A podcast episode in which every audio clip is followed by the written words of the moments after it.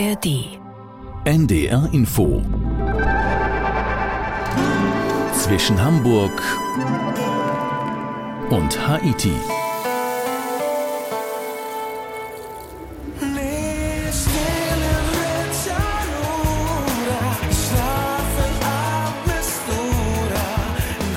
Der Inselschönheit Malta wollen wir uns heute nähern in zwischen Hamburg und Haiti mit Udo Schmidt. Malta, eine Inselrepublik mit rund einer halben Million Menschen, gelegen in der Meerenge zwischen Tunesien und Italien, ist dicht besiedelt, städtebaulich spannend. Manche kennen es vielleicht auch von den Sprachkursen, die dort angeboten werden.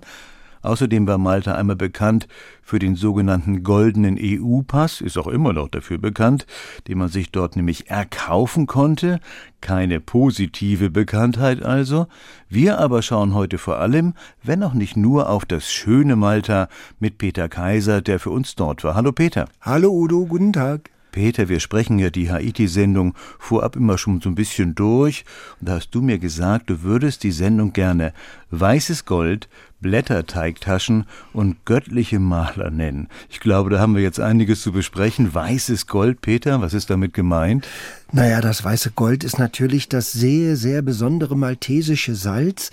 Es gibt jedenfalls immer noch rund 40 Salzpfannen, früher waren es wohl sehr viel mehr, auf Malta.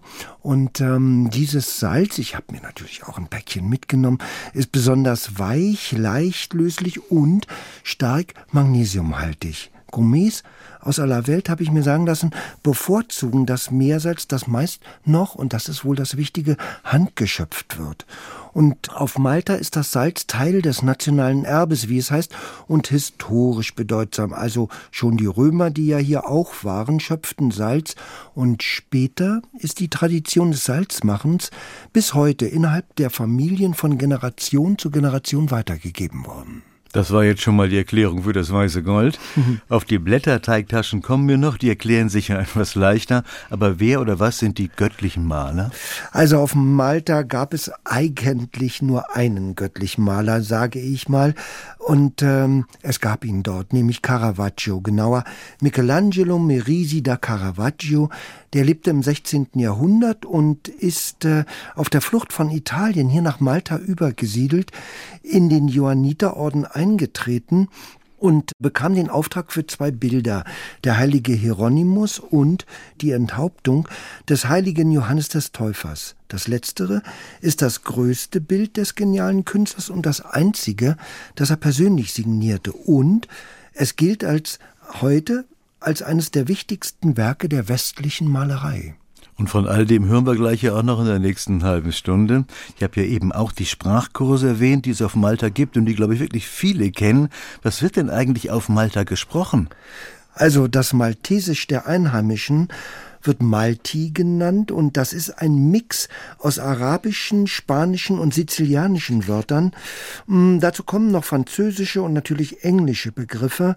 Amtssprachen sind Maltesisch und Englisch. Und um das noch anzufügen, es gibt rund 50 Sprachschulen auf Malta, die Sprachprogramme für jedes Alter anbieten, von zehn Jahren bis zu den Senioren. Es waren ja eigentlich, tja, kann man sagen, nicht alle schon mal auf Malta. Die Karthager, die Römer, die Byzantiner, später die Araber, die Engländer, die Italiener und natürlich die Ritter des Malteserordens. Das ist ja wirklich ein Völkergemisch, so würde ich es mal nennen. Spürt man davon etwas in der Gegenwart? Ja, das spürt man. Also wenn man durch Valletta geht oder auch durch die anderen Städte, man spürt das. Und äh, mir ist es so gegangen, ähm, ich dachte immer wieder an den berühmten Malteser Falken, diesem Kriminalroman von Dashiell Hammett aus den 1930er Jahren. Viele kennen das, verfilmt mit Humphrey Bogart, ziemlich kongenial. Und natürlich denkt man auch ständig, wenn man da durchläuft, an die Malteser Ritter.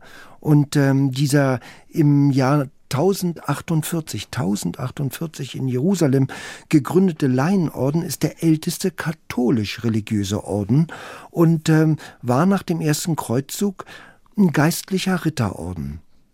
Die Römer haben ihre Legionäre damals mit maltesischem Salz bezahlt und wir sind jetzt mit Peter Kaiser bei der Salzgewinnung. Schon seit römischen Zeiten wird auf Malta Salz aus Meerwasser gewonnen. Salz wurde den Legionären als Salarium, als Salär für deren Dienste überreicht. Seit damals sind an den Küsten der Mittelmeerinsel Pfannen in den Felsgrund geschlagen. Später erkannten auch die Ritter des Johanniterordens und noch später die Ritter des Malteserordens den hohen Wert des Meersalzes. Ich liebe meine Arbeit. Das ist eine harte Arbeit hier. Und ich bin dafür geschaffen. Seit seinem zehnten Lebensjahr arbeitet Salem als Salzfarmer hier am Zongor Point, am östlichsten Zipfel der Mittelmeerinsel Malta. Jetzt ist Salem 86 Jahre alt und noch immer trocknet er in den antiken Salzpfannen das weiße Gold der Insel und erntet es. Ich komme hierher, fege, dann ist Erntetag. Sie sehen die kleinen Salzberge hier? Das wird mit der Hand getrocknet, nicht mit der Wasserpumpe. Mit September, usually it's the end Mitte September endet die Salzerntesaison. Salz machen ist ein Saisongeschäft. Wir beginnen mit der Salzernte so um Mitte Mai herum, Anfang Juni. Das hängt natürlich vom Wetter ab. Das Wetter ist der Spielmacher bei der Salzproduktion. Erklärt Christian hier am nördlichsten Ende der Masascala Bay den Touristen. As I said, all starts in mid-May. Wie ich sagte, alles startet Mitte Mai. Wir füllen die großen Becken mit Salzwasser, dazu nehmen wir die Benzinpumpe und das ist der einzige Unterschied, wie wir heutzutage Salz machen gegenüber den alten Tagen, etwa vor 50 Jahren. Wir schöpfen das Wasser nicht, sondern pumpen das Seewasser in große Becken. Dort lassen wir es für wenigstens 10 bis 15 Tage. Danach füllen wir dieses Wasser in die kleinen Pfannen. Dort wird es heiß. Je heißer es ist, umso mehr Salz kann man davon erhalten. In den kleinen Salzpfannen trocknet das Wasser in vier Tagen. After the fourth day, Nach diesen vier Tagen bilden sich Salzflocken. Die Flocken sind eine Barriere zwischen Wasser und Sonne. Wir brechen sie auf, damit das Wasser besser verdunsten kann. Es würde sonst länger dauern. Wir brechen die Flocken und in den darauffolgenden zwei Tagen etwa beginnen wir mit dem eigentlichen Ernteprozess.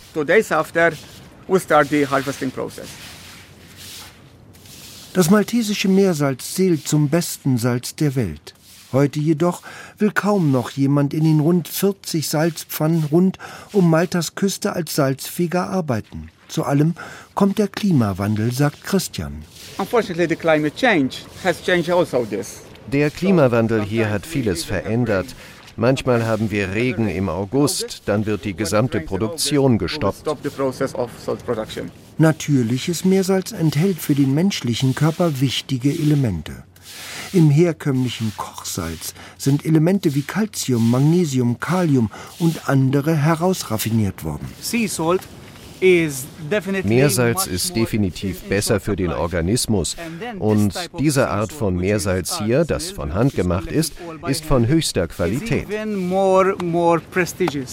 Dann beugt der Salzfarmer Salem den Nacken unter der hölzernen Tragestange, an deren zwei Enden jeweils ein Eimer Salz hängt. Salem richtet sich auf und geht sicher mit seiner Last voran zur Hütte am Meer, wo das Salz zum Abtransport gelagert wird. Salem schüttelt den Kopf auf die Frage, ob sich hier etwas in den letzten Jahren verändert hat. Nein, es ist immer das Gleiche. Nichts hat sich hier verändert. Meersalz ist gut für den Organismus. Der 85-jährige Salem verkörpert das eindrücklich. Peter, werden die Menschen auf Malta besonders alt? Ist das irgendwie belegt? In gewisser Weise ja. Also es heißt, dass äh, Menschen auf Malta, Klammer auf, aber auch in Dänemark, Klammer zu, gute Aussichten haben, gesund alt zu werden. Nach einer Studie britischer Forscher der Universität in Leicester werden Frauen auf Malta knapp 86 Jahre alt und Männer beinahe 82, wie gesagt, bei guter Gesundheit statistisch gesehen. Das mag sicher am guten Mittelmeerklima liegen, ja, ja, und aber auch am fischreichen Essen und an einer Lebensweise, die ich ausbalanciert nennen würde, also entspannt den Lebensanforderungen zu begegnen. Gut eine halbe Million Menschen leben auf Malta, die meisten also bei guter Gesundheit.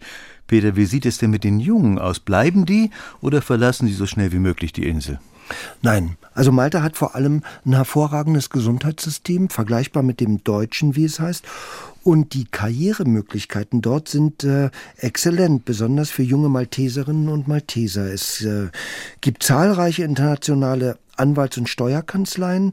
Dieser Gaming-Sektor boomt, die Kryptoszene natürlich, aber vor allem spielt auch die Tourismusbranche eine wichtige Rolle. Und man zahlt bei einem Einkommen bis 66.000 Euro jährlich nur Steuern in Höhe von 15 Prozent. Also das heißt, bei gleichem Einkommen etwa in Deutschland bleibt unterm Strich auf Malta mehr übrig für den Einzelnen. Steuerparadies Malta. Malta ist ja auch bekannt, vielleicht sogar vor allem bekannt für den Malteserorden. Welche Rolle spielt er heute noch? Also der Malteserorden ist ähm, sehr, sehr aktiv. Ähm, insgesamt weltweit gibt es um die 14.000 Ordensmitglieder, die weitgehend in der Entwicklungsarbeit tätig sind und im Katastrophenschutz. Dann gibt es natürlich noch den Johanniterorden, der sich etwa um die gleiche Zeit damals gründete und in einen katholischen und evangelischen Zweig aufteilte. Also bei uns ist es oft der evangelische Zweig, der hier tätig ist. Und die Anwesenheit beider Orden spürten überall auf Malta, vor allem in Valletta, der Hauptstadt, denn Malta galt im Mittelalter als die Festung Europas und das hielt sich bis in die Neuzeit. Wir nähern uns jetzt Caravaggio, der nämlich war auch, kurz zumindest, Ritter des Malteserordens.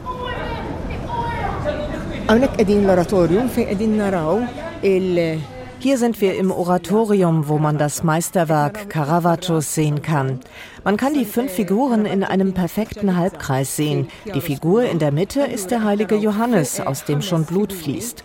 Und wo das Blut ist, dort hat Caravaggio mit seinem Namen signiert. Er war auch ein Ritter, Fra Michelangelo de Merisi. Die Frau mit dem Tablett in der Hand, Salome, erhält den Kopf als Geschenk für ihren Tanz vor dem König Herodes. Was für die direkte Szene nicht nötig ist, sind die Zuschauer im Hintergrund, die im Gefängnis sind. Sie sind im Halbdunkel.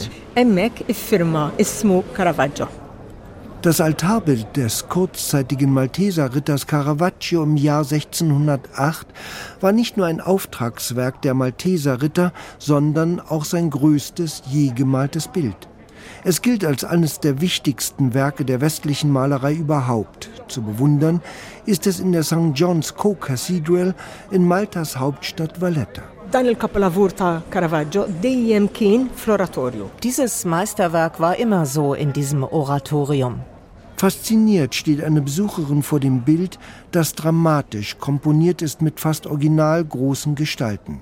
Die Besucherin sagt nachdenklich, dieses Bild hat mich erst einmal in Staunen versetzt, als ich es sah. Also zum einen ist es schon monumental, das hat mich in seinen Dimensionen überrascht und dann aber auch in seiner Krassheit. Also für mich war es eine erschreckende Szene, als ob man dieser Szene beiwohnt. Und ja, das ist schon etwas, worüber man erstmal doch ein bisschen danach denkt im Nachhinein, wenn man wieder durch die sonnigen Straßen von Valletta geht, weil das ist schon ein Bild, das definitiv eine Wirkung hat.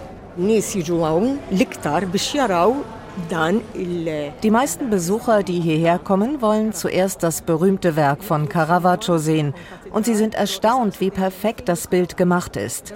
Mit den detailreichen Figuren und den feinlinierten Gesichtern. Das ist ein Meisterwerk Caravaggios. Caravaggio hat die Enthauptung Johannes des Täufers zum Thema. Fünf Personen stehen in einer dramatisch komponierten Szene im Vordergrund, im Hintergrund sehen aus einem vergitterten Gefängnisfenster zwei Gefangene zu. Neben dem Scharfrichter steht Salome mit einer goldenen Schale, bereit, den Kopf des Heiligen aufzunehmen. Eine weitere Frau steht schockiert daneben. Ein Kerkermeister gibt Anweisungen. Blut fließt aus dem Hals des Täufers, darin Caravaggios Signatur, die einzige bei einem seiner Werke.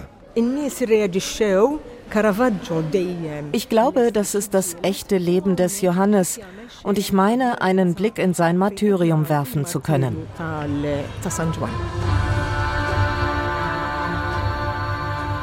Caravaggios Tätigkeit auf Malta war kurz und äußerst kontrovers. Nur einen Monat nach seiner Ernennung zum Ritter des Malteserordens war der Maler in einen bewaffneten Kampf im Haus des Organisten der Klosterkirche des heiligen Johannes verwickelt. Caravaggio wurde inhaftiert und floh aus dem Gefängnis nach Syrakus. Wenige Wochen später schloss der Malteserorden Caravaggio in Abwesenheit als einen verdorbenen und stinkenden Lumpen aus dem Orden aus, nur sechs Monate nach seiner Einführung. Da hing das Bild schon über dem Altar. In einem Nebenraum erklärt ein eindrücklicher Film Caravaggios Leben. Anzumerken ist noch, bei Restaurierungsarbeiten in den 1950er Jahren wurde das Bild stark beschädigt. Bei der Restaurierung entdeckte man auch die Signatur des Malergenies. Im Blut des heiligen Johannes stand Ich, Caravaggio tat es. Sicherlich meinte er damit das Bild, oder nicht?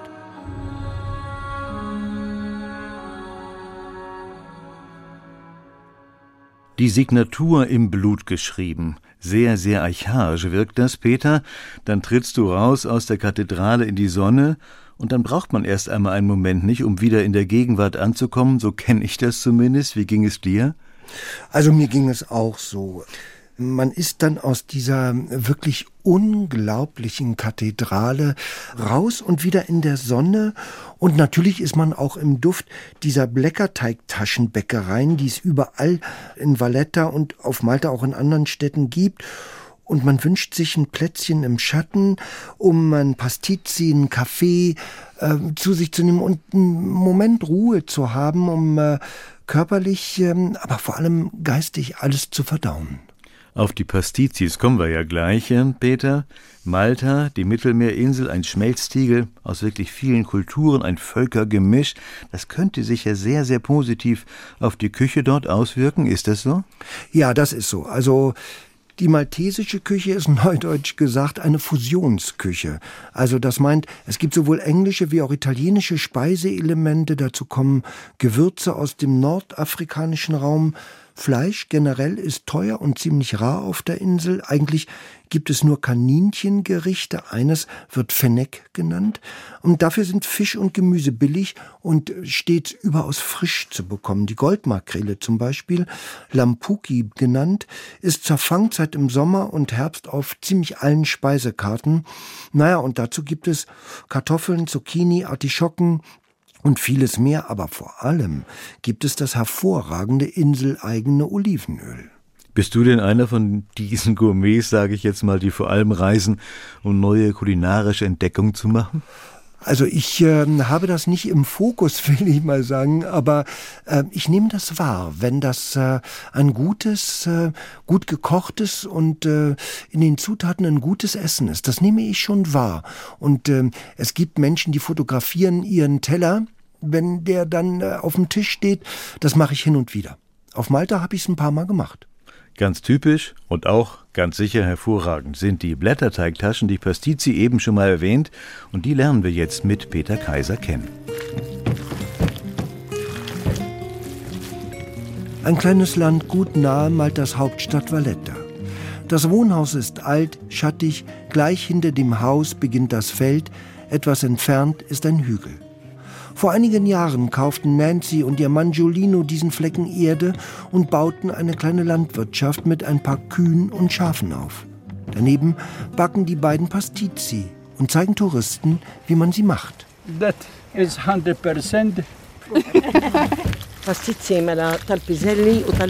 Pastizi, der typische Malteser Snack, wird mit frischem Ricotta zubereitet, der aus Milch von lokalen Kühen besteht. Oder mit Erbsenpüree. Die Erbsen werden importiert und sind getrocknet.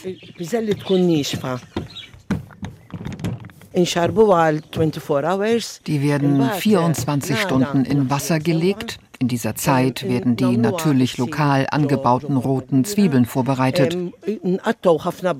Und dann wird alles mit dem Teig vermischt und erstmal zur Seite gestellt. An einen kühlen Ort. Am nächsten Tag wird dann alles gebacken. Normalerweise sind Pastizi rautenförmig oder rund. Je nach Füllung wird der Teig unterschiedlich gefaltet. Auf Malta werden die Pastizi zu nahezu jeder Tageszeit gegessen und eine Pasticceria gibt es an jeder Straßenecke. Die Herkunft des ungemein herzhaften Gebäcks ist nicht eindeutig zu bestimmen, aber da die maltesische Küche von Nordafrika und Sizilien beeinflusst ist, wird dort auch der Ursprung dieses bekannten maltesischen Essens liegen. Das fühlt sich schon nach Kalorien an. Es ist sehr fettig, sehr glitschig und es sieht schon so aus, als würde es gut schmecken später. Also es macht schon bei der Fertigung Lust auf nachher. Es ist mir so Soul Food, sag ich mal. Es ist etwas, was die Seele wärmt auf jeden Fall.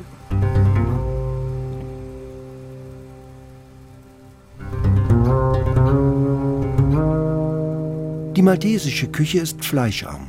Meist kommen Gemüse und Fisch auf den Tisch, die Gewürze stammen vielfach aus dem nordafrikanischen Raum.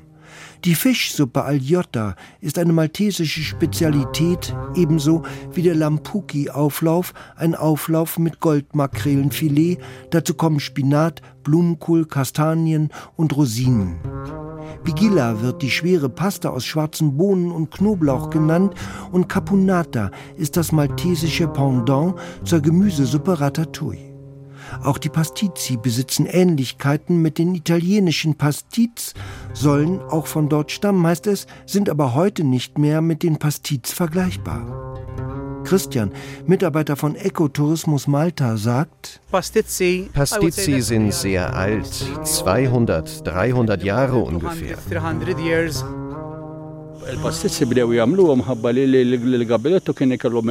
Die Pastiziform wurde von den Bauern hier erfunden, die die Milch ihrer Schafe verwendeten. Zu der Zeit gab es hier noch keine Kühe, Schafe waren die Hauptmilchlieferanten. Für die Bauern, die den ganzen Tag auf dem Feld arbeiteten, waren die Pastizi der ideale Snack.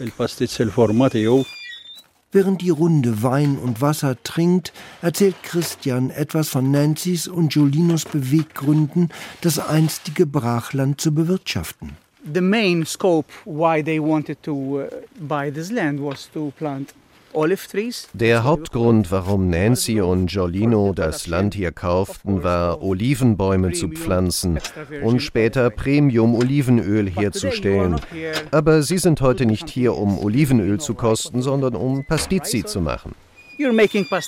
Die sie dann mit ihren Gästen erst geformt und auf ein Blech gelegt haben, um alles später in den Backofen zu schieben. Mit Blick auf die grünen Hügel und das wenig entfernte Mittelmeer werden die heißen Blätterteigtaschen von allen, Nancy und Giolino, aber auch den meist weiblichen Pastizi-Gästen mit ziemlichem Heißhunger verspeist.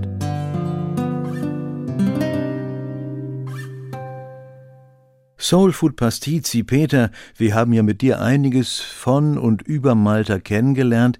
Für wen ist Malta denn etwas? Für Sonnenhungrige, für Geschichtsinteressierte, für kulinarische Entdecker? Die Antwort ist, kurz gesagt, Malta ist für alle etwas. Wer also als Gourmet reist, für den ist diese frischste Meer, Mittelmeerküche, die es wohl gibt, ähm, der sollte dahin fliegen. Ähm, etwa würzige Fischsuppen mit viel Knoblauch und viel Petersilie, die Algiotta, die muss man in einem dieser überaus guten Restaurants in Valletta essen. Oder die Capunata, diese maltesische Variante der Ratatouille. Und natürlich, wie gesagt, diesen unglaublich fangfrischen Fisch dort. Und wer Sonne braucht, der ist etwa bei der Golden Bay richtig. Viel Sand, viel Meer, viel Ruhe, viel, viel Sonne. Oder Paradise Bay. Und wer noch mehr will, der fährt mit einem dieser Wassertaxis mal eben rüber zur Nachbarinsel Gozo. Und dort gibt es dann die Rambla Bay, die als der schönste Sandstrand im gesamten maltesischen Archipel bezeichnet wird. Rot-goldener Sand, umschlossen von einer schönen felsigen Bucht ein Traum. Und dann ist Malta natürlich ein Eldorado für Geschichtsinteressierte. Nicht nur eben diese alten Ordensfestungen und Kastelle, auch die Kathedralen, ob mit oder ohne Caravaggio-Bilder. Und wer will, der kann auch in den Nordosten Maltas fahren, was ich gemacht habe. Das ist nicht so weit. Und dann das Hypogeum von Halsafieni besuchen, einer wirklich unglaubliche Nekropole über mehrere Etagen aus der Zeit von 3800 bis 2600 vor Christus.